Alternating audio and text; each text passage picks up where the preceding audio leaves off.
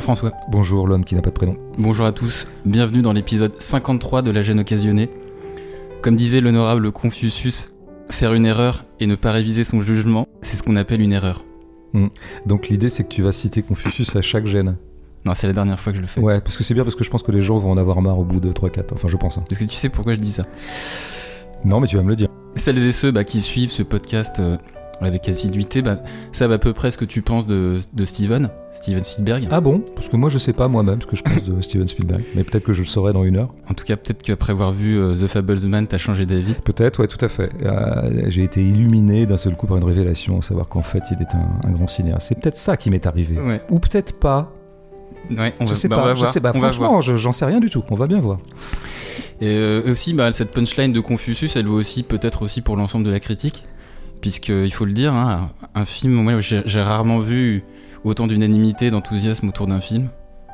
Oh, ça a dû arriver. Ouais. Mais disons qu'on a vu des fois une grande unanimité autour de films. euh, par contre, une grande unanimité, autour d'un mauvais film, c'est plus rare. Voilà, ben, on va se pencher sur le, le 36e long métrage de, du réalisateur américain Steven Spielberg. Grâce à ses parents, l'enfant Sab Fableman vient de découvrir le cinéma en salle et il en est ébloui.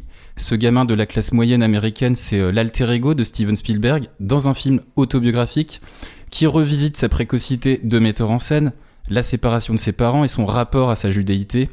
Geste introspectif, Fableman se renvoie par ailleurs à des motifs et figures de la filmographie de celui qu'on surnomme le roi du divertissement. Le roi du divertissement. Euh, ouais, bah c'est oui, c'est une autobiographie. Bah, la veine autobiographique au cinéma, elle existe. hein, elle n'est pas nouvelle. Il y a même, on peut dire qu'il y a des cinéastes qui sont pratiquement qui font spécialité de à peu près toujours un peu raconter leur vie ou quelque chose d'approchant dans leur cinéma. Il se trouve que c'est pas le cas de Spielberg, ce qui fait que ça lui permet, euh, venant enfin à la veine autobiographique, au bout de pas mal de films et à un certain âge, de créer une sorte de suspense ou d'attente autour de ah enfin Steven Spielberg va nous parler de lui directement, chose qu'il n'a jamais vraiment faite. Il a dispatché un peu comme ça des éléments autobiographiques, mais jamais euh, frontalement. À, à Donc, 76 ans. On reconnaît l'homme qui sait bien vendre sa camelote. Il l'a bien vendue celle-là. Euh, Il a créé de l'attente comme on fait très bien dans le commerce. Mais ça n'a pas très bien marché aux États-Unis. tout à fait. Et euh, par contre, la réception critique est, est assez dithyrambique, comme tu l'as dit. Donc, euh, l'attente a fonctionné, en tout cas, auprès des critiques. C'est une bonne opération commerciale. Sur un mode de je vais tout vous dire, vous allez connaître le secret. Il a fait comme ça miroiter le fait que dans ce film, il y aurait la clé. Puisque euh, Spielberg fait partie de ces gens qui pensent qu'il y a une clé dans la vie. Ce qui est déjà une erreur fondamentale. hein. Est-ce qu'il y a une clé dans la vie? Est-ce qu'il y a un rosebud, pour prendre un élément euh, Mm. cinématographique bien connu? C'est une, déjà une simplification de la vie, quand même, de croire qu'il y aurait un secret de notre vie et qu'il demanderait à être euh, révélé. Je note aussi probablement que cette pseudo-clé, Spielberg la connaît avant même d'écrire le film. Euh, il y a deux races d'autobiographes pour moi, euh, que ce soit en littérature ou en cinéma. Il y a ceux qui font des autobiographies pour chercher qui ils sont.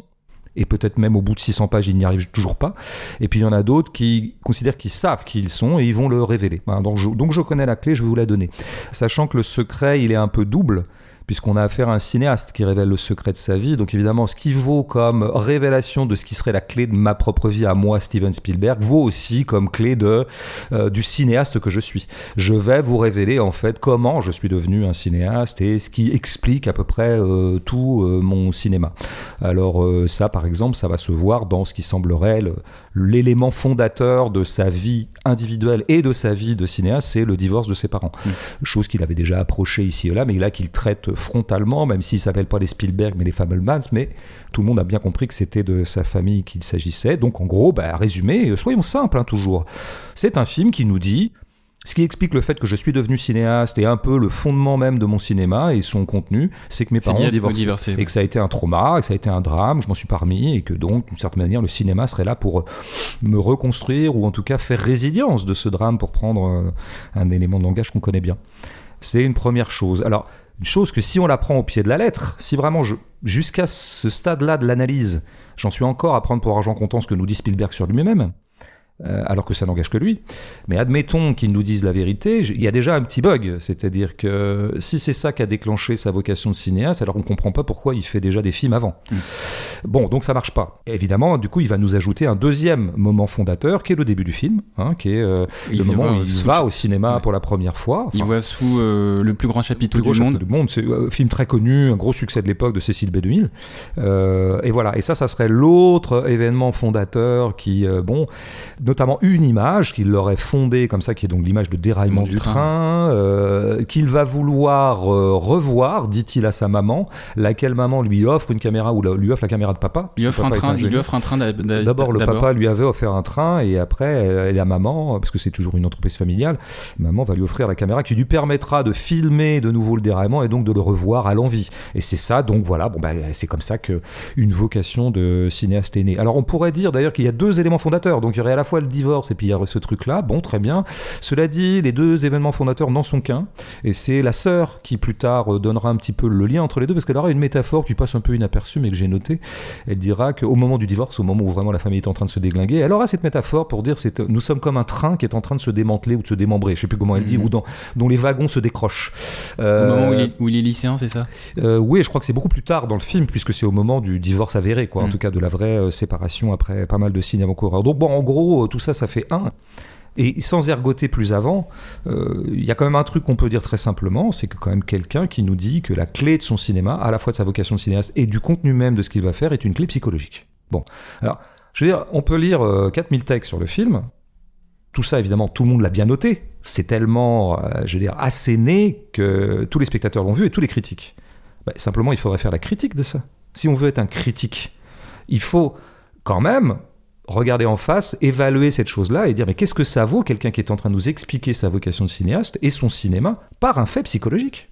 Ça ne va pas de soi. C'est pas évident, c'est une certaine conception de l'art, mais elle est très discutable. Donc moi j'aurais bien aimé que beaucoup de textes la discutent et moi je vais essayer de la discuter parce que par exemple les petits films qu'il fait on en voit plusieurs. Hein. Il fait des petits films quand il est gamin, puis ado. Donc euh, le train, euh, euh, des scènes bah, de, momie avec les sœurs. Ouais, il y a la scène de guerre, il y a de western, il y a un petit western aussi. Mais il y en a, il y en a beaucoup qui ont un motif psychologique exogène. Par exemple, quand il fait le film de camping, c'est une commande de son père pour mm. dire maman est pas bien en ce moment parce qu'elle a perdu sa maman, la grand-mère, mm-hmm. et donc ça serait bien que tu la consoles en montrant l'harmonie qu'a été ce séjour au camping. Puis après, il adviendra ce sur quoi on reviendra. Après, quand il va faire, par exemple, le film à la plage, beaucoup plus loin dans le film, tu sais, le film de, fin d'année du de lycée, ouais. Euh, qui est donc euh, voilà un film un peu heureux sur les jeux de plage, hein, qui s'appelle La Relâche d'ailleurs, donc les vacances en gros. Pourquoi est-ce qu'il le fait? C'est pour oublier le divorce. Donc à chaque fois, de nouveau une motivation psychologique. Donc cette motivation, ce nœud entre la psychologie et l'art, il faut savoir l'interroger. Euh, ce nœud d'ailleurs est établi par quelque chose qui est un grand classique, je dirais, de la critique euh, de cinéma euh, depuis une trentaine d'années, une quarantaine d'années, qui est la fameuse scène primitive.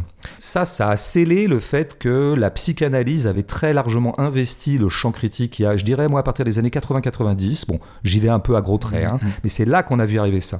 Et de fait, entre le paradigme psychanalytique et le paradigme cinématographique, le paradigme de la critique du cinéma, il y avait un élément de jonction qui était précisément la notion de scène primitive chez Freud, qui est donc je la fais courte parce que, et d'ailleurs je ne suis pas un grand expert, mais la scène primitive pourrait être celle où l'enfant voit ses parents en train de baiser, ou alors ne les voit pas en train de baiser, ou alors occulte la scène qui serait de je découvre que mes parents en fait sont sexualisés. Ça serait une des scènes primitives archétypales chez Freud. Et ça, ça va se transformer dans le cinéma comme il faut retrouver l'image primitive.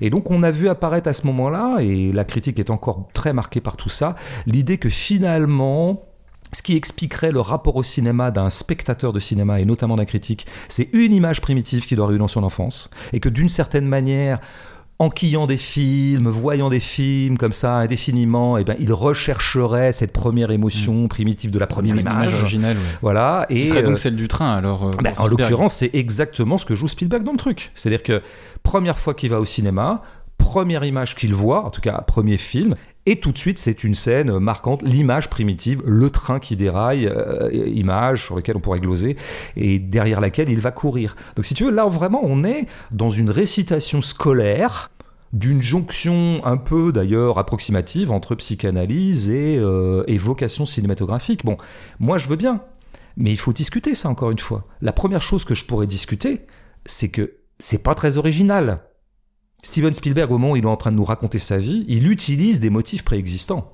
Il rejoue euh, des trucs qu'on a vu mille fois d'ailleurs, la fameuse scène primitive, tu vois, qui est toujours une scène d'ailleurs de fascination.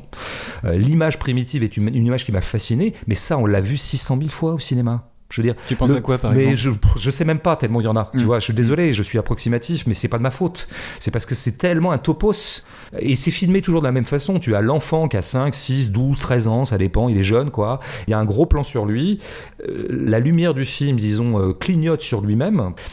Et il a les yeux écarquillés, et il a la bouche bée, la bouche euh, sidérée. Et d'ailleurs, il en concevra une sorte de mutisme. D'ailleurs, l'enfant sort complètement sonné, hypnotisé et mutique. Bon, c'est très bien de repérer ça, mais il faut noter que c'est banal. Donc, euh, je veux dire, c'est sans doute pas ce motif-là qui va faire que le film s'appelle The Fabelman, c'est un grand film original. C'est la première chose que je dis. Et la deuxième chose, Spielberg est quand même encore, et tout le film est quand même là-dessus, puis on y reviendra, je pense, et toi notamment en détail, c'est un film à sa gloire. Et Spielberg en est encore, faut quand même, les moins de 20 ans ne peuvent pas savoir que pendant trois quarts de sa carrière, Spielberg a été plutôt déconsidéré par la critique. Moi, je viens de là, je suis assez vieux pour avoir vu.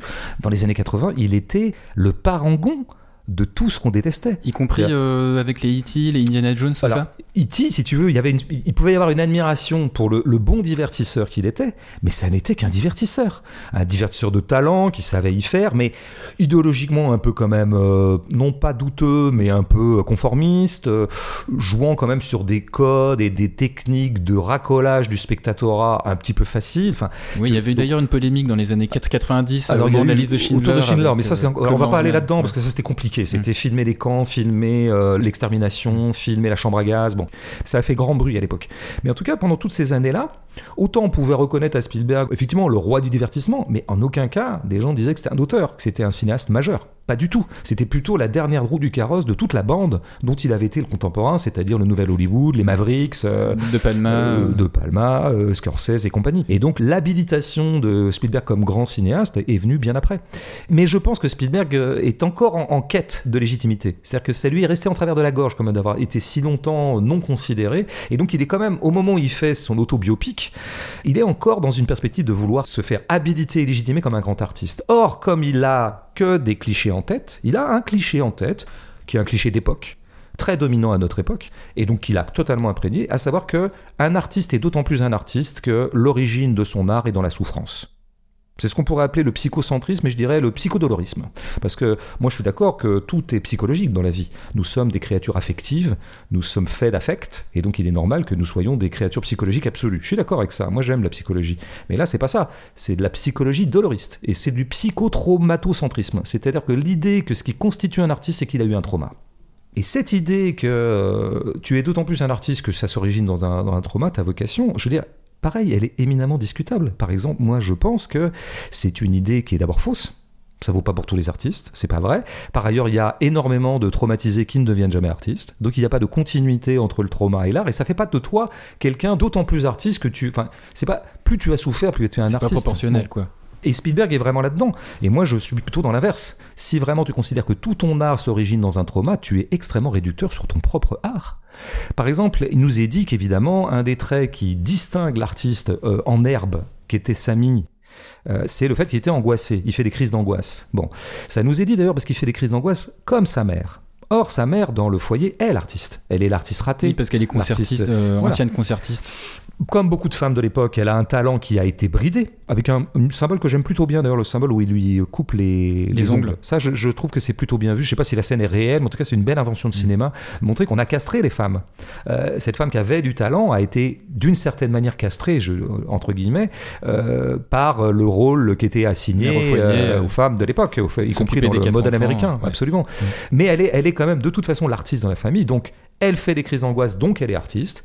Qu'est-ce qui va prouver que son fils est un artiste comme elle et qu'il tient d'elle, comme il sera dit à un moment, je- tu ne tiens pas de ton père, tu tiens de ta mère artiste, ben, c'est qu'il fait des angoisses. Donc je suis angoissé, donc je suis un artiste. Tout ça est à la fois très bête et très réducteur, encore une fois. Il y a tout un tas d'autres façons de s'emparer du cinéma et de s'emparer de l'art que sur un mode pathologique.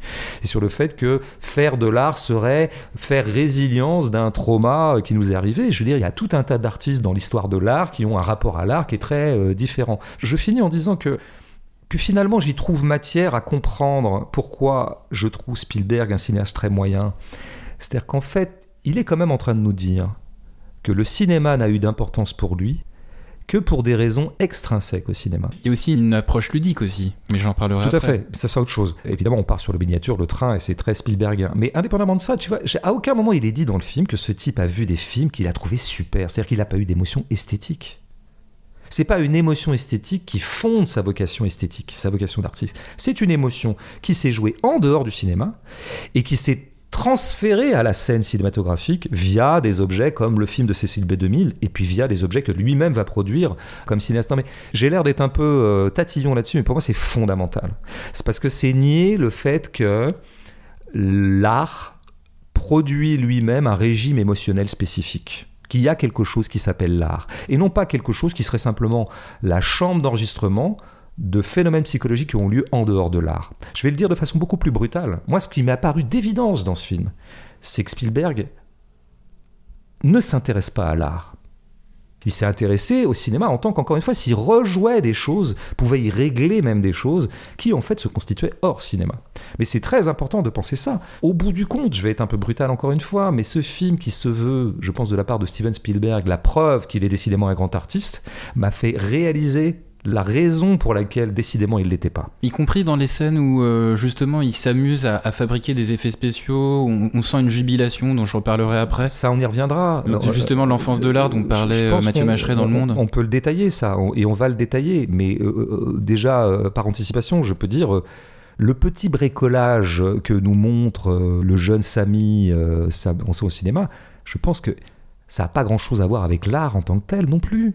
Bien sûr qu'il y a un élément de bricolage dans l'art et c'est ce qui fait parfois sa noblesse. et Il y a un élément artisanal dans l'art. Mais euh, si tu le limites à ça, et c'est quand même à ça que c'est limité tel que c'est représenté dans les deux heures et demie du film, ah bah je veux dire, tu amputes l'art de ce qu'il a de spécifiquement artistique. Bon, alors quand on parcourt euh, les critiques autour du film, il y a une grille analytique qui revient souvent, c'est celle qui consiste, euh, notamment chez les Spielbergiens, à déceler dans Fableman euh, des paraboles ou des motifs qui renvoient à la filmographie euh, de Spielberg. Par exemple, euh, on l'a dit, le couple de parents séparés dans Fableman, bah, c'est un motif qu'on retrouve dans plein de films de Spielberg. Je sais pas ce que t'en penses, mais euh, c'est vrai que le film il dispose comme ça des clés, plusieurs clés, Ouais, pour ouais. comprendre euh, Ouais. comment Spielberg a construit son cinéma d'un point de vue narratif. Bah c'est ça, c'est bien, mais donc c'est quelle perche qu'on tend aux critiques en faisant ça? On tend un piège aux critiques, on les accule à la médiocrité. Parce que rechercher dans un film les motifs que tu retrouveras dans d'autres films du même cinéaste, c'est la meilleure façon de pas voir le film. Donc je, je pense qu'un des éléments du drôle d'aveuglement qui a pris tout le monde, en tout cas pas mal de gens devant ce film, vient de ça. Il y a par exemple un moment, me- moi j'y ai pensé, le, le film de la plage là. Je dis ah bah tiens quelque part c'est une espèce d'allusion paradoxale ou à contrario aux dents de la mer. Hmm. Mais c'est pas intéressant quand je me dis ça. Qu'est-ce que j'en ai à foutre en fait qu'un film de Spielberg renvoie un film de Spielberg? C'est pas ça qui est une bonne grille analytique ou évaluative de ce que j'ai euh, face à moi. Ouais, en l'occurrence, là, ce qui m'intéresse davantage dans le film, bah, c'est euh, ce qui est dit et montré par rapport à, à la conception formelle et matérielle de son cinéma, du cinéma de Spielberg. Donc, si on reprend le début du film, ce qui émerveille donc le petit Sam au cinéma, tu l'as dit, c'est un déraillement de train dans le film euh, sous le plus grand chapiteau du monde. Un déraillement de train au cinéma et a fortiori dans ce film, c'est une recréation du réel, c'est-à-dire du faux qui se fait passer pour du vrai, puisque si on regarde attentivement euh, la scène de ce déraillement, on s'apercevra qu'il s'agit d'éléments miniaturisés sous forme de maquettes qui ont servi pour euh, matérialiser notamment le choc entre la locomotive et la voiture. Et donc, ce que je veux dire, c'est que ce qui subjugue notre protagoniste, c'est une certaine conception du cinéma qui ne puisse pas sa force à partir d'une pure captation euh, du réel, comme euh, certains plans du film La Montagne dont on a parlé récemment, ou des documentaires comme euh, Notturno. Et cette recréation du réel, ou récréation du réel, puisqu'on parle d'un enfant, c'est bien ce qui stimulera l'inventivité de, de notre Sam. Je donne quelques exemples en vrac, on en a un petit peu parlé, mais dans quasiment tous les courts-métrages qu'il fait, on a du faux qui accroît la perception du vrai. Euh, Déraillement du train avec un jouet par le montage, euh, simulation d'un sang de dents par du ketchup, bandage de momie en papier toilette, tir de pistolet avec une pellicule percée par une aiguille, etc. Fiente de mouette avec du yaourt. On assiste à une jubilation pour les effets vi- visuels, qui est d'ailleurs une marque de fabrique du cinéma de Spielberg. Et donc, ce qui fait cinéma consistera non pas tant à capter du réel qu'à le recréer. Et c'est ce que dit Sam, tu sais, quand il regarde des rushs de tir de western sans effet visuel, il dit on n'y croit pas assez. Mm. Et cette phrase, je crois qu'elle est capitale. parce qu'il me semble que chez Spielberg, il n'y aura de cinéma qu'à partir du moment où du faux y sera injecté. En résumé, le faux nourrit le vrai et le réel brut ne fait pas cinéma. Et j'en veux pour preuve un objet qui apparaît dans toutes les scènes de projection des films. Chaque fois qu'une projo commence, on a un premier plan qui montre le projecteur en marche, à côté duquel Sam a simultanément enclenché un tourne-disque, c'est-à-dire de la musique pour couvrir les images projetées. Alors, du faux dans les cours de Sam pour faire croire au vrai chez les spectateurs de ces films, mais aussi du faux disposé de façon plus ou moins subtile dans le film même pour nous autres, spectateurs du réel. Si on prend la scène charnière du film, à savoir la scène de montage et la découverte de la relation entre la mère de Sam et oncle Benny, on a, je dirais, quatre couches qui amplifient la dramatisation de cette scène. En 1, la musique. En 2, l'infidélité montrée non pas une fois, mais trois ou quatre fois. En 3, la caméra qui opère un 360 degrés autour de Sam pour surligner l'intensité du drame. Et en 4, Sam qui se prend la tête avec ses deux mains. Surdramatisation dans le jeu des acteurs, donc qui culmine pour moi avec euh, deux moments. L'annonce du divorce où tu as les sœurs de Sam qui hurlent et pleurent euh, au ralenti et surtout Logan, le persécuteur de Sam euh, au lycée, qui non content de le remercier pour l'avoir glorifié dans son film de fin d'année, il se met à pleurer euh, très fort, si bien qu'il s'accroupit près des casiers et se prend le visage lui aussi avec ses mains. Et ça, bah, quelque chose me dit que si Robert Bresson avait vu ce surjeu, il aurait peut-être envoyé un exemplaire de son livre Note sur le cinématographe à Steven. Non, moi je pense que s'il avait vu ce surjeu, il serait mort. Il a, il, a, il a pris soin de mourir bien avant. Comme ça, ça il s'est épargné. Alors voilà, juste avant de te passer la main, petit focus euh, sur un autre élément de, de, faux assez récurrent dans le film, la lumière des fenêtres. Une lumière artificielle, suffisamment vaporeuse pour qu'on ne distingue jamais l'extérieur depuis les intérieurs. Et ça, c'est un des éléments du film qui fait qu'on a un cinéma en vase clos. Mais je m'arrête là pour le moment, c'est juste un petit teaser pour euh, ce que je dirai après. Oui, d'ailleurs, cette technique de lumière comme ça qui est projetée de l'extérieur vers l'intérieur, on la retrouve dans beaucoup de films de Spielberg, ce qui me les rend d'ailleurs relativement invoyables. Je déteste ce procédé. Et là, il est devenu euh, très répandu. Hein, on en avait parlé dans le mondiale, mm. c'est beaucoup. Qui signerait effectivement un cinéma qui n'a pas de dehors. Hein. Bon, évidemment, un cinéma de studio où tu dois de toute façon masquer ce qu'il y a au-delà des fenêtres, puisque au-delà des fenêtres, il n'y a rien. Mm. Mais tu peux quand même faire semblant qu'il y a un trompe-l'œil, quoi, tu vois. Euh, mais en même temps, tu même pas. Tu résous ça par une espèce de lumière qui vient se projeter de l'extérieur depuis l'intérieur. Bon, c'est comme ça c'est des techniques. Euh, moi, ça me rend cette image vaporeuse me me met euh, en dehors du plan euh, assez vite. Mais peu importe. C'est vrai que tu as raison. La, phrase clé, c'est enfin une des phrases clés, c'est on n'y croit pas assez. Ce qui est intéressant, c'est que Spielberg a donné à travers ce petit film que tu as commenté, à savoir le film par lequel va se révéler l'adultère, le film qui fait au camping, mm. dont il se rend compte qu'il y a des éléments comme ça d'adultère dedans en montant le film. Euh, c'est typiquement, euh, on, va, on, va, appeler ça une tradition blow-up, ça, le film d'Antonioni, où un photographe dans blow-up qui prend des clichés dans un parc comme ça pour je sais plus quelle raison, et les développants, il va se rendre compte qu'en fait, il y a une vérité qu'il n'avait pas vue à l'œil nu. Donc il y aurait comme ça le pouvoir révélateur de l'impression même, qui est donc un revolver. Et donc là, Spielberg, contre toute attente, nous fait du Antonioni, c'est-à-dire l'idée qui est tout à fait anti-Spielbergienne, que le cinéma révélerait une vérité euh, que l'impression elle-même nous ferait voir le monde euh, comme nous ne l'avons pas vu à l'œil nu.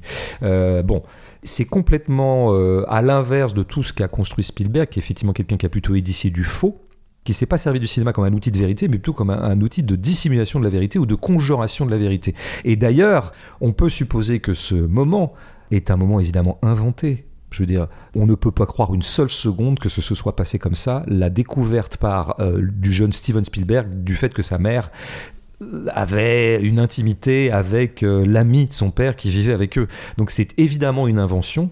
Donc au moment même où il est en train de donner dans un cinéma qui viserait la vérité, il est précisément en train de mentir. Bon, et, donc là on retrouve un Spielberg qui retombe sur ses pattes de falsificateur. après, et d'ailleurs, on, peut, pas trop savoir. On hein. peut pas savoir, mais enfin franchement, je, le parierais euh, à peu près tout ce que j'ai, mon corps, mes deux membres, euh, tout ça, même mon nez. Je, je parierais mon nez là-dessus.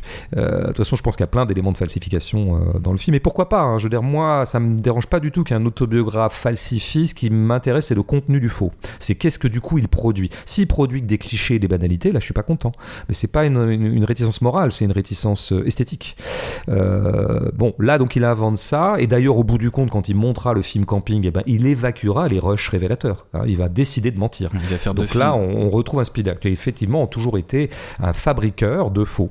Alors avec cette ambiguïté ou cette ambivalence qu'on connaît bien chez les fabulateurs, c'est que il faut, euh, pour entraîner les spectateurs dans un truc qui est une fable, il faut qu'ils y croient. Donc quand même, il y a toujours une dialectique entre le vrai et le faux qui se met en place, et donc ça donne cette phrase clé qui est on n'y croit pas assez. Je suis en train de vous mentir, mais un bon spectateur d'une fable, pour qu'il rentre dans la fable, il faut qu'il y croit, donc il faut qu'il y ait des éléments de véracité. Et donc c'est ça qui d'ailleurs est à l'origine de tout un artisanat euh, artistique euh, intéressant, pas forcément chez Spielberg, mais chez plein d'autres. Donc on est vraiment dans l'idée que le, le cinéma a quand même d'abord pour vocation de créer de la vraisemblance. Mm. Mais ce qui m'intéresse surtout, moi, en fait, dans On n'y croit pas assez, c'est qu'on voit bien que ce qui obsède Spielberg, c'est l'effet produit sur le spectateur. Et il y a un truc que j'ai remarqué beaucoup dans Fablemans, mais à mon avis qui doit être vrai dans tous les films de Spielberg. C'est les réactions des spectateurs C'est énormément de plans qui montrent les réactions à quelque chose. Alors, exemplairement à des films. Mm. Parce que ça, vraiment, ça serait la position du spectateur telle que Spielberg euh, la projette mentalement. C'est quelqu'un sur lequel je vais faire un effet. Euh, mais ça serait vrai aussi, à la rigueur, des effets, euh, tu disais, les sœurs, elles crient quand on leur annonce le divorce. Donc c'est vraiment l'effet que ça me fait qui va coûter. Et il y a énormément de plans comme ça dans Fableman. Il y en a un notamment, l'oncle d'ailleurs a dit un truc comme ça, l'oncle qui est de passage, s'appelle l'oncle Boris, sur lequel on reviendra peut-être. Mm. Et il dit à un moment, l'important c'est pas ce que les gens regardent, mais la personne qui est en train de regarder. Et immédiatement après, comme une espèce d'illustration un tout petit peu pataude quand même de ce qu'il vient de dire. Lui-même rentre dans le salon, parce qu'ils étaient dans la chambre, il rentre dans le salon, il voit quelque chose, mais on reste sur l'oncle. Ce qui intéresse Spielberg, c'est les plans de réception. Et donc c'est précisément, c'est quoi faire du cinéma? C'est faire un effet sur le spectateur, et ce qui va m'intéresser, c'est quel effet ça fait. quoi. Et s'il y a de l'effet, ça marche, et s'il n'y a pas d'effet, ça marche pas. S'il y a eu de l'effet, le film est bon, s'il n'y a pas eu d'effet, le film est pas bon. Ce qui est un peu une courte vue quand même, parce qu'il faudrait voir euh, bah, pour le, type d'effet. Si on, si on évalue euh, les courts-métrages du jeune Samy à cette tonne-là, bah, c'est un génie. C'est des, chefs-d'œuvre. Bah, puisqu'on a affaire à un film auto-glorificateur, à chaque fois qu'il projette un film dans le film, hein, dans Fablemans, les, les, gens les yeux grands ouverts. les gens sont dans un enthousiasme extraordinaire. Il y en a un qui lui dit mais tu es Cécile B2000, enfin etc. Bon, c'est quand même bizarre de faire ça. Je m'étonne que ce soit pas un peu plus noté dans les articles quand même. Le mec est quand même en train de, de nous montrer que quand il avait 6 ans, déjà tout le, monde était en pamoison devant les, les petits bricolages filmiques en Super 8 qu'il faisait. Bon, mais en tout cas voilà. Et donc le jeune Samy a obtenu exactement l'effet qu'il voulait. Et c'est ça la grande différence entre un grand cinéaste et Spielberg. C'est parce que moi, je l'ai dit, j'aime beaucoup Hitchcock et Haneke pour cette raison-là, parce qu'ils pensent en permanence à leur spectateur. Ils sont en permanence en train de, de créer quelque chose chez le spectateur, de, de penser à ce que va être la position du spectateur dans leur film. Mais Hitchcock et surtout Haneke ne sont pas en train de dire que ils veulent absolument que ce soit cet effet-là qu'ils font. Et en fait, c'est très ouvert chez Haneke. Moi, ce qu'il veut simplement, c'est perturber le spectateur et qu'il se passe des choses dans le spectateur. Mais on ne sait pas quoi.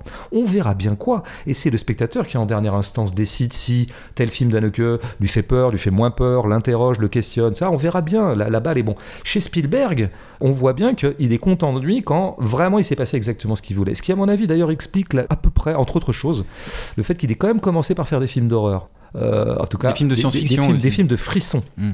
Duel, Les Dents de la Mer, qui sont des films de frisson.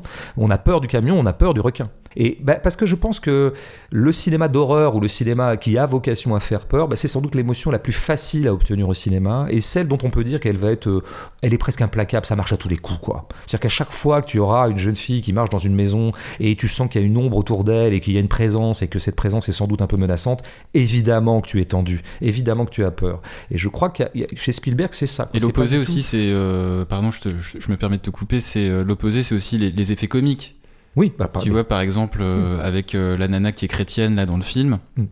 Enfin, c'est des effets comiques assez évidents, quoi. Oui, tout à fait. Bah, le comics, c'est aussi ça, c'est une réaction que tu obtiens du spectateur en espérant qu'en fait ton gag est implacable et que tout le monde va rire. Bon, la grande passion de Spielberg, c'est de rassembler. Hein. C'est une passion de la grégarité, en quelque sorte. C'est une stimulation de la grégarité. Je veux que massivement des spectateurs planétaires, transnationaux, euh, rient au même endroit et soient angoissés au même endroit. Et pour ça, il faut quand même des moyens qui sont d'une grande clarté. Tu as dit tout à l'heure que euh, il en rajoutait, notamment au moment du film révélateur de l'adultère. Eh ben, je veux dire, euh, ce qui nous est suggéré une fois, nous est suggéré une deuxième fois, puis une troisième fois, puis une quatrième fois. En fait, Spielberg fait ça tout le temps. Moi, je prendrais comme exemple euh, le moment où, euh, où il y avait une petite notation que j'aimais bien, et puis il la gâche en, la, en en rajoutant. C'est le moment où Sammy arrive pour la première fois au lycée en Californie. On est plutôt à la fin du film, puisqu'il mm. arrive en Californie. Mm. Et là, il dit à ses sœurs, parce qu'il arrive avec ses sœurs, il a cette formule en disant Ah, ben, je savais pas qu'il y avait des hommes séquoias en Californie. Tout ça pour dire quoi? C'est qu'ils sont grands. Le premier truc que se dit le petit Sammy, c'est que les élèves sont grands. Donc il y a un côté Californie, c'est des sportifs. Bon, Très bien, on a compris, c'est pas mal, petite blague, j'aime bien. je pense qu'on aurait pu déjà se passer de la blague et qu'on aurait pu tout simplement voir la chose, l'éprouver nous-mêmes sans que Steven nous déjà nous fasse une espèce de punchline pour bien nous faire comprendre que lui il est eux ils sont grands. Mais non content d'avoir déjà fait cette double couche, on le voit ensuite jouer au volleyball, bah évidemment où sa taille Ils sont est particulièrement ils sont- ils plein de smash dans la tronche. Ils sont grands, ils sont petits, non contents d'avoir fait ce plan de volleyball qui déjà en mettait une couche, et ben il va falloir que ça se passe mal et qu'en fait il soit brutalisé. On n'avait pas besoin de ça. Ça aurait été peut-être un peu plus subtil de tout simplement dire, laisser se disposer le fait que bah, physiquement il est un peu en deçà et qu'il y a peut-être aussi des corps californiens qui sont pas exactement les corps de la côte est d'un type qui vient du New Jersey, tu vois. Bon, mais non, il faut en rajouter. Et évidemment, ça va se terminer en baston, ce qui est encore autre chose. Et non content d'avoir été bastonné par le méchant du campus, parce que ça c'est aussi un classique euh, qu'on connaît bien, tu vois, le, le nerd contre le mec populaire qui fait du sport, on l'a vu 600 000 fois, bon bah Spielberg refait la même chose, c'est absolument banal, et les gens s'extasient, je comprends pas pourquoi. Quand quelque chose est banal, il faudrait le noter comme banal. Bon, mais alors non content que le méchant ait vraiment une tête de méchant et qu'il veuille absolument agresser Et ils sont deux ce pauvre d'ailleurs. petit Samy, ils sont deux. Il y a évidemment une tête, mec qui a une tête de néo-nazi, puis l'autre qui est carrément antisémite, lui vraiment, mais alors, euh, ce qui d'ailleurs me paraît très très juste sur la Ca- Qui lui met, Californie qui de lui l'époque. met un, un morceau de bagel, enfin un bagel dans son Ouais, de et puis vestiaire. qu'il l'appelle Bagelman, euh, pour évidemment tout ça était un antisémitisme crasse qui, à mon avis, était effectivement très répandu euh, en Californie et dans l'Amérique des années 30, 40, 50, ça c'est bien connu. Et il y en encore euh, quelques traces. Mais enfin, on voit bien que chez Spielberg, tout est tout de suite poussé euh, vraiment au maximum pour que vraiment se constituent des scènes qui soient absolument claires pour le spectateur. Il y a un méchant, il y a un gentil, il y a un agresseur absolu avec un grand A, et puis il y a une victime avec un grand V. Quoi. Il faut qu'il y ait comme ça des éléments de limpidité. Il y a une scène où c'est la scène où il se réconcilie avec son père, parce qu'évidemment euh, Spielberg, en bon réconciliateur, il faut qu'il termine le film en nettoyant le film. Et donc comme il y a eu quand même une cellule familiale qui s'est brisée, il faut un petit peu la reconstituer à la fin. Donc il va y avoir une scène de réconciliation avec le père. Cette scène, c'est donc plutôt vers la fin, quand il habite tout seul avec son Quand père. il reçoit le courrier là. Voilà. Et dans cette scène, elle va à 600 000 à l'heure en termes d'information et d'efficacité, si tu veux. C'est-à-dire, lui, il arrive, il, il vient de faire une crise d'angoisse. Bon. Ah, le père arrive, ah ouais, je te donne un thé parce que c'est bien pour Ouais, tes crises d'angoisse. parce qu'il euh, en fait il est, il est angoissé parce qu'il en peut plus du, de Voilà. la fac. Il ne veut pas aller à la fac. Pourquoi? Parce qu'évidemment, il a une vocation de cinéaste. Lui, il veut aller à Hollywood, etc. Oh, le père est un peu contrarié parce que quand même, il veut pas que son fils. Ouais, il euh, considère que c'est un hobby. cinéaste. Pendant tout le film, il dit que c'est c'est Tout un à hobby. fait. Bah, pendant tout le film, il dit que c'est un hobby, puis en 20 secondes, il le dit plus. C'est ça l'efficacité Spielbergienne. C'est hop, hop, hop, ça y est, c'est fait. Boum. Et alors, attends, euh, pour bien que ce soit martelé, ah, bah, on est autour d'une table. Ah, sur la table, il y a une photo de famille, dis donc. Ah, bah, quand même, on se rappelle que l'harmonie familiale, c'était quand même vachement bien. Et c'est à ce titre-là que le père va dire Allez, mon fils, exerce ta vocation. Et non content d'avoir eu déjà tout ça en 2 minutes 20, quand même, hein, eh bien, ah, une lettre aussi qui traîne sur la table, on l'a toujours pas ouvert, on l'a décachette. Ah, bah, c'est la lettre qui euh, convoque, euh, enfin, qui Pour avoir un propose, entretien, un entretien d'embauche. à Euh, on voit bien que toutes les scènes sont un peu fabriquées comme ça. Ce qui fait que c'est un monde le monde de Spielberg est un monde d'une grande grande clarté parce qu'encore une fois il faut ne perdre personne. Tout le monde a bien compris les enfants c'est un peu ça. Il parle toujours aux enfants. D'ailleurs le film commence par quoi? Par le cinéma expliqué aux enfants. Stricto sensu le- le père qui explique un petit peu comment fonctionne le cinéma, 24 images par seconde, etc. Absolument. Et la maman, elle, elle va expliquer que c'est plutôt euh, du rêve. Mm. Euh, bon, on connaît bien le truc. Tout ça est une grande originalité. Mais je note pour l'instant que c'est le cinéma expliqué aux enfants. Spielberg, c'est toujours ça, quoi. C'est mes scènes expliquées aux enfants. Je considère le spectateur comme un enfant, et donc il faut quand même lui expliquer deux, trois fois, parce que c'est des enfants, ils comprennent pas tout. Et c'est ça qui génère euh, l'immense clarté jusqu'à une limpidité proche du simplisme qui caractérise euh, Spielberg. Alors on le voit dans une autre formule qui intervient dans le film, je crois qu'elle est dite deux fois, mais il y a au moins une fois, c'est la mère bien sûr, comme souvent, les paroles importantes sont dites par la mère qui dit tout ce qui arrive a une raison. Elle le dit juste après la scène de tornade. Inspiré de Leibniz, non? Euh, oui, ça pourrait être une parodie. Dans Candide, par exemple, de Voltaire, nous vivons dans le meilleur des mondes possible. Euh, tout va pour le mieux dans le meilleur des mondes. Voilà. Cette formule de Leibniz est parodiée par Voltaire, qui est quand même un type plutôt rigolo et facétieux. Alors chez Spielberg, c'est pas du tout parodié. hein. Mm. Je veux dire, là, vraiment un truc au premier degré. Tout ce qui arrive sur Terre a une raison. Alors déjà, c'est très discutable, mais c'est déjà une façon, si tu veux, de conjurer l'obscurité. C'est-à-dire que puisque tout a une raison, rien n'est obscur. Tout est limpide, tout a du sens. Et donc, dans... c'est une poétique de Spielberg qui s'exprime là, en fait. Dans mon film, tout a un sens. Dans mon film, il n'y a pas un élément qui est sujet à interprétation un peu compliquée, tu vois. En fait, voilà, je vous donne toutes les clés et vous vous les ramassez. Mais ça vaut aussi, évidemment, et là on en revient à un cœur, je pense que tu en reparleras, mais j'en donne déjà deux, trois aspects. Ben, c'est dans le destin même de Samy que tout a une raison. Et donc, Spielberg comme autobiographe commet le pire qui puisse arriver à un autobiographe. C'est-à-dire, plutôt que d'essayer de ressaisir ce qu'est le chaos d'une vie, eh bien, il cède à l'idée qu'en fait, tout était un destin. Et qu'en fait, dès l'enfance, était préfiguré ce qui allait. Bon, c'est vraiment le pire qu'on peut faire quand on fait une autobiographie. hein. C'est ce que font les mauvais autobiographes ou les plus mythos d'entre eux c'est de repeindre sa vie comme en destin. Et donc dans un destin, tout était écrit et donc tout fait signe. Ce qui nous est raconté là est quand même l'histoire d'un type qui était désigné par le destin, par le divin, par je ne sais quelle euh, instance Ben, transcendante. Bah même, je veux dire, point, d'un point de vue génétique, puisque ce que tu viens de dire est parachevé par la phrase du père, au moment justement de la scène du courrier, Mm. à la fin, où il dit, mais de toute façon, t'arriveras à faire du cinéma, les chiens font pas des chats. Oui, tout à fait. Et donc, en gros, ce qu'on nous raconte, c'est comment quelqu'un est devenu ce qu'il était, comment il avait été désigné par Dieu pour être ce qu'il était et qu'il le devient. Et le film raconte ça. Je veux dire, ça a été peu dit, mais ils n'arrêtent pas de déménager, ces gens, euh, à cause du père qui est nommé, euh, qui, qui, est était, promu. qui était d'ailleurs un grand informaticien, puisqu'il a créé un ordinateur pour General Electric. Voilà, il paraît. ben, mon père était génial et ma mère était géniale. Bon, bah, comment veux-tu que je le sois pas? Tirez-en les conséquences, vous spectateurs. Moi, je suis Steven Spielberg. Franchement, je voudrais pas euh, influencer votre jugement sur moi. Je vous signale juste que mon père est génial et ma mère aussi. Voilà. Mais après, déduisez-en ce que vous voulez. Euh, non, mais en fait, ils vont de la côte est à la côte ouest, quoi. Il va vers sa vocation. Il est appelé par euh, l'Ouest pour et le film s'arrête au moment où la vocation est, est décidée, elle, elle est actualisée, ça y est, il est à Hollywood, il vient d'être en plus adoubé par la vieille figure du sage, une figure un petit peu de commandeur, quoi, je veux dire le, le patron, le taulier, Mm. John Ford, quoi, l'homme qui incarne le cinéma à lui tout seul, et notamment le cinéma hollywoodien classique. Et Ford vient pratiquement de lui donner, je veux dire, sur un mode un peu aristocratique, tu vois, c'est le seigneur qui, euh, qui adoube, quoi, au sens euh, littéral. Donc il y a une espèce d'auto-sanctification euh, via John Ford qui fait que ça y est, le film peut se terminer. Euh, ce qui était euh, écrit, euh, c'est définitivement actualisé. Tout ça pour dire quoi? Je veux dire. Ontologiquement, déjà, je pense que tout ça est pipeau. Euh, ça se discute beaucoup qu'on ait un destin. Et puis, c'est surtout pas à soi-même de proclamer qu'on en a un. Et c'est ce que fait Spielberg. Mais en plus, j'y insiste, tout ça simplifie énormément la vie. Ça rend très simple et rudimentaire et élémentaire et enfantin quelque chose qui est quand même plus compliqué qui s'appelle une vie. Et par exemple, comment est-ce que je deviens cinéaste? Bah, C'est compliqué. Comment est-ce qu'un écrivain devient écrivain? C'est compliqué. C'est autre chose que ma maman, euh, elle vendait des porte-plumes et mon père euh, vendait du papier. Et donc forcément, je suis devenu écrivain. Donc tout ça, ça donne quand même un film qui est d'une grande banalité. Et j'en veux pour preuve même cette scène avec Ford, dont j'ai lu quelque part qu'elle était vouée à devenir culte. Bon, on y reviendra sur Inc- Ford ouais, lui-même. incarné par David Lynch, ouais. Moi, je voudrais juste parler de la facture de cette scène. Mais c'est une scène d'une immense banalité.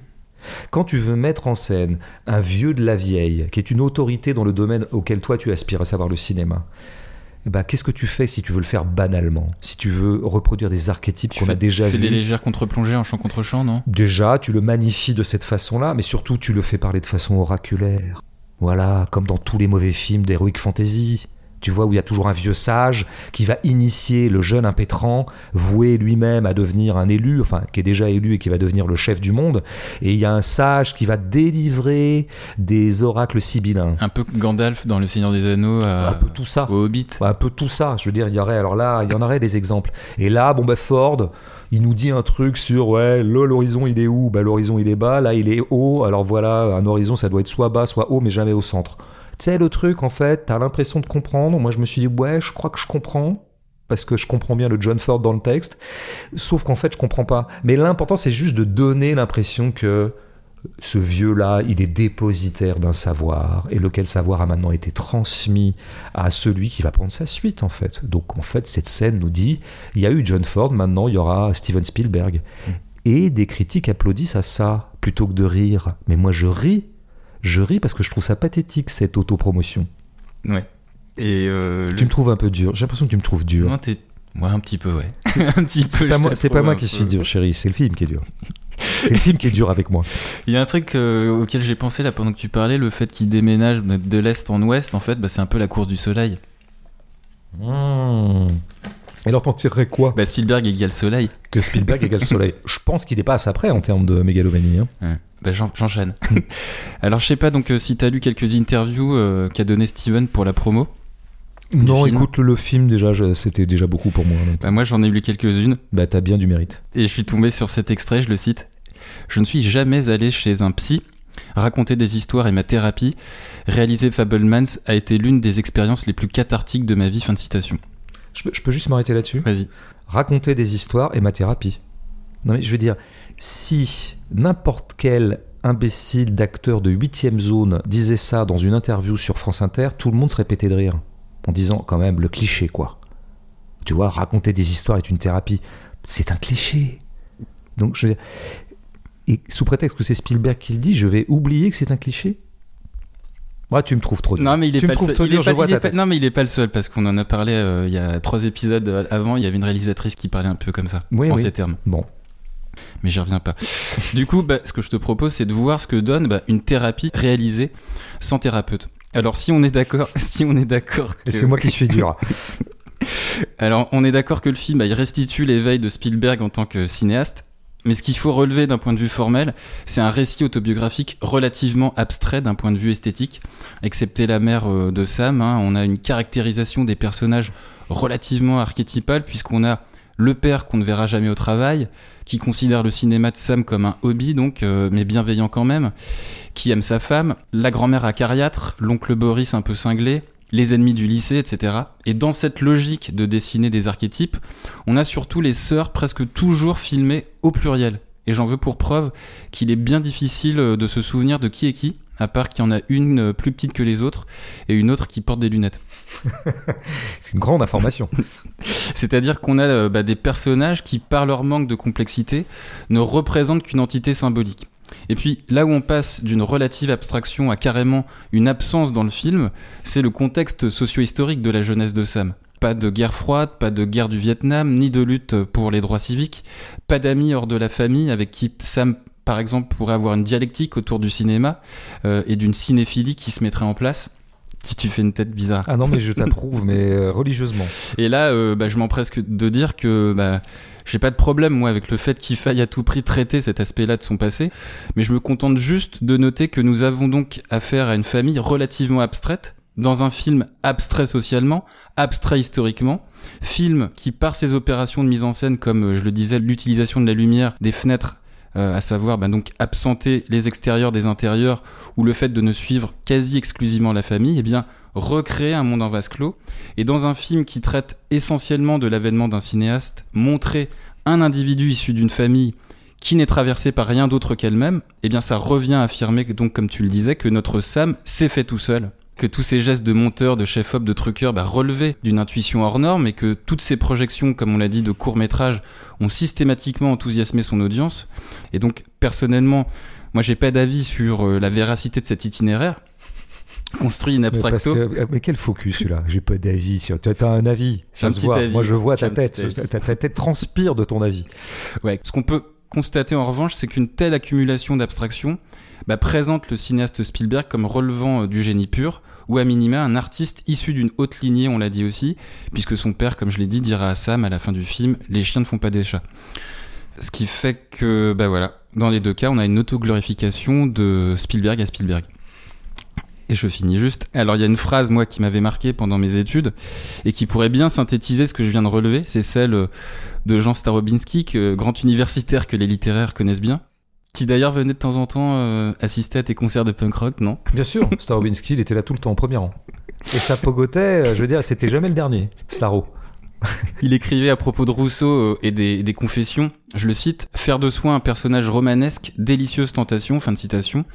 Alors on ne sait ou on ne sait pas que le geste autobiographique de Rousseau consistait entre autres choses à se justifier de ce qu'avait été sa vie, et notamment pour aller vite de s'expliquer sur les raisons qui l'avaient euh, conduit à abandonner ses enfants.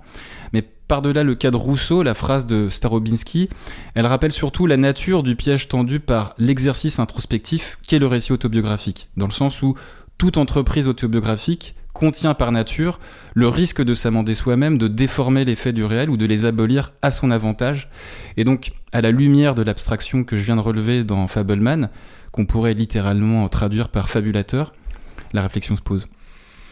Je pense que dans la littérature, en tout cas, dans le cinéma, ça se poserait peut-être un peu autrement, mais dans la littérature, les grands autobiographes, ceux qui ont livré les plus belles autobiographies d'histoire la littérature, je, je les ai pas toutes lues, mais disons en France un peu, sont ceux qui sont absolument conscients de ce piège et qui vont construire leur écriture autobiographique autour de ce piège. Alors, soit pour l'assumer, produire de la mythomanie en toute connaissance de cause, mais sans d'ailleurs s'en cacher auprès du lectorat. Je dirais un mec comme Romain Gary, par exemple, fait ça. Mm.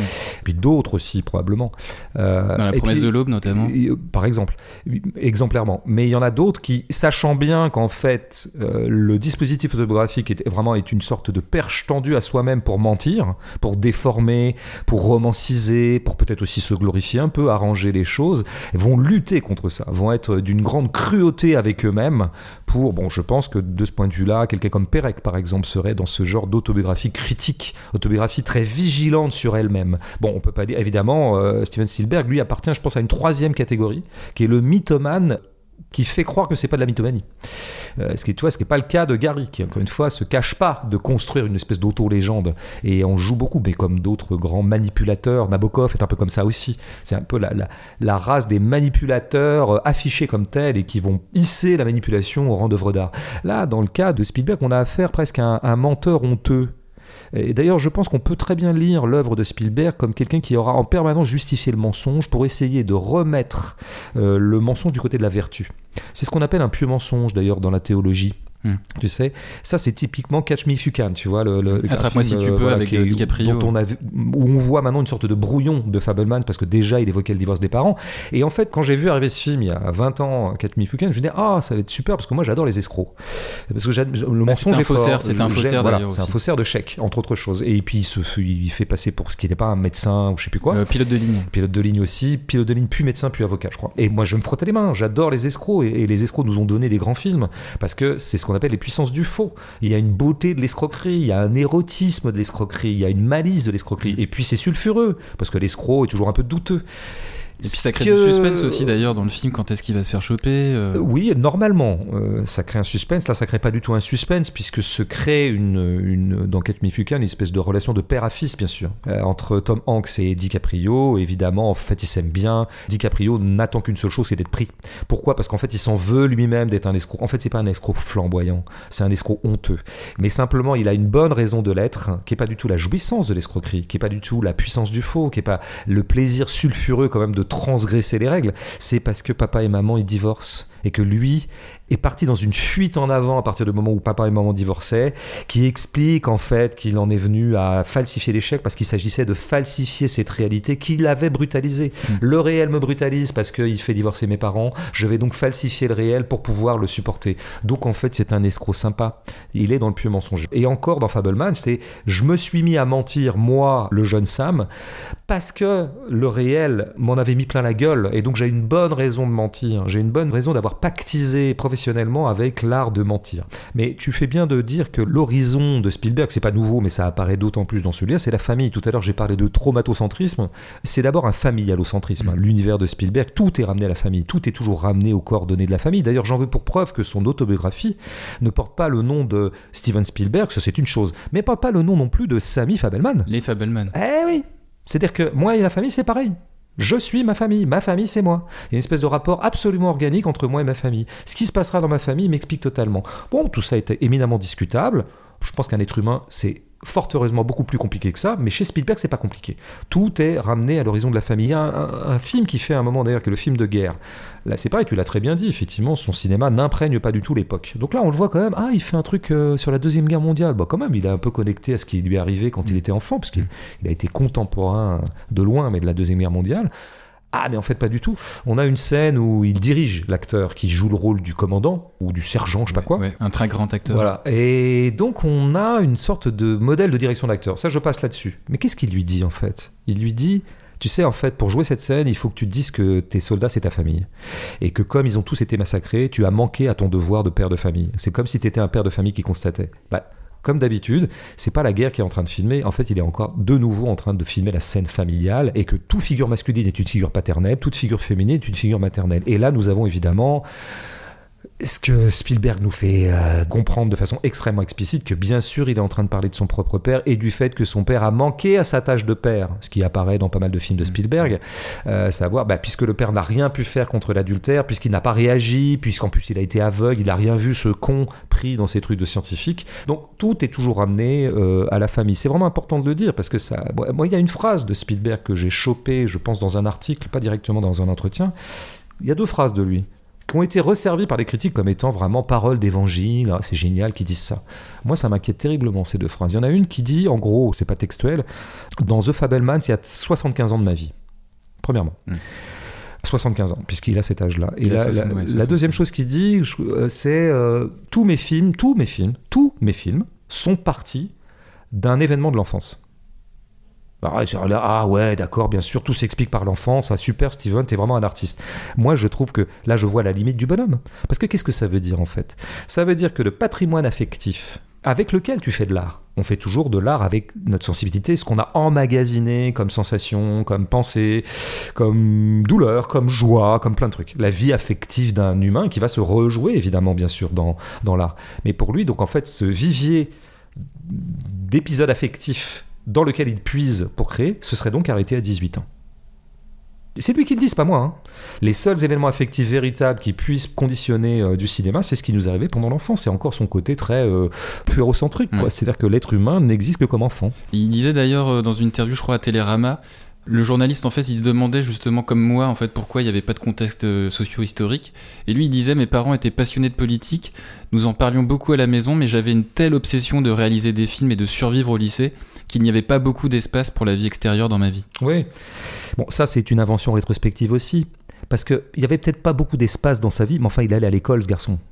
Donc, euh, il y avait du dehors. hein, il y avait du dehors. Donc, en fait, c'est pas tant que lui a une vie d'autiste et que donc, bah, du coup, il n'y a pas eu de dehors, c'est que son cinéma ne veut pas raconter ça. Son cinéma, alors on le connaît bien, le cinéma de, de Spielberg. Pourquoi est-ce que, effectivement, tout s'est constitué dans son enfance et que par la suite il n'a jamais pu être traversé par ce qui lui est arrivé comme adulte, etc. Parce que précisément il a construit lui-même un cinéma emmuré, un cinéma qui, qui président, se voulait se protéger du dehors. D'abord un cinéma de miniature, comme tu l'as dit un peu tout à l'heure. Mais ça me fait penser à Kubrick, moi, tout ça, en fait.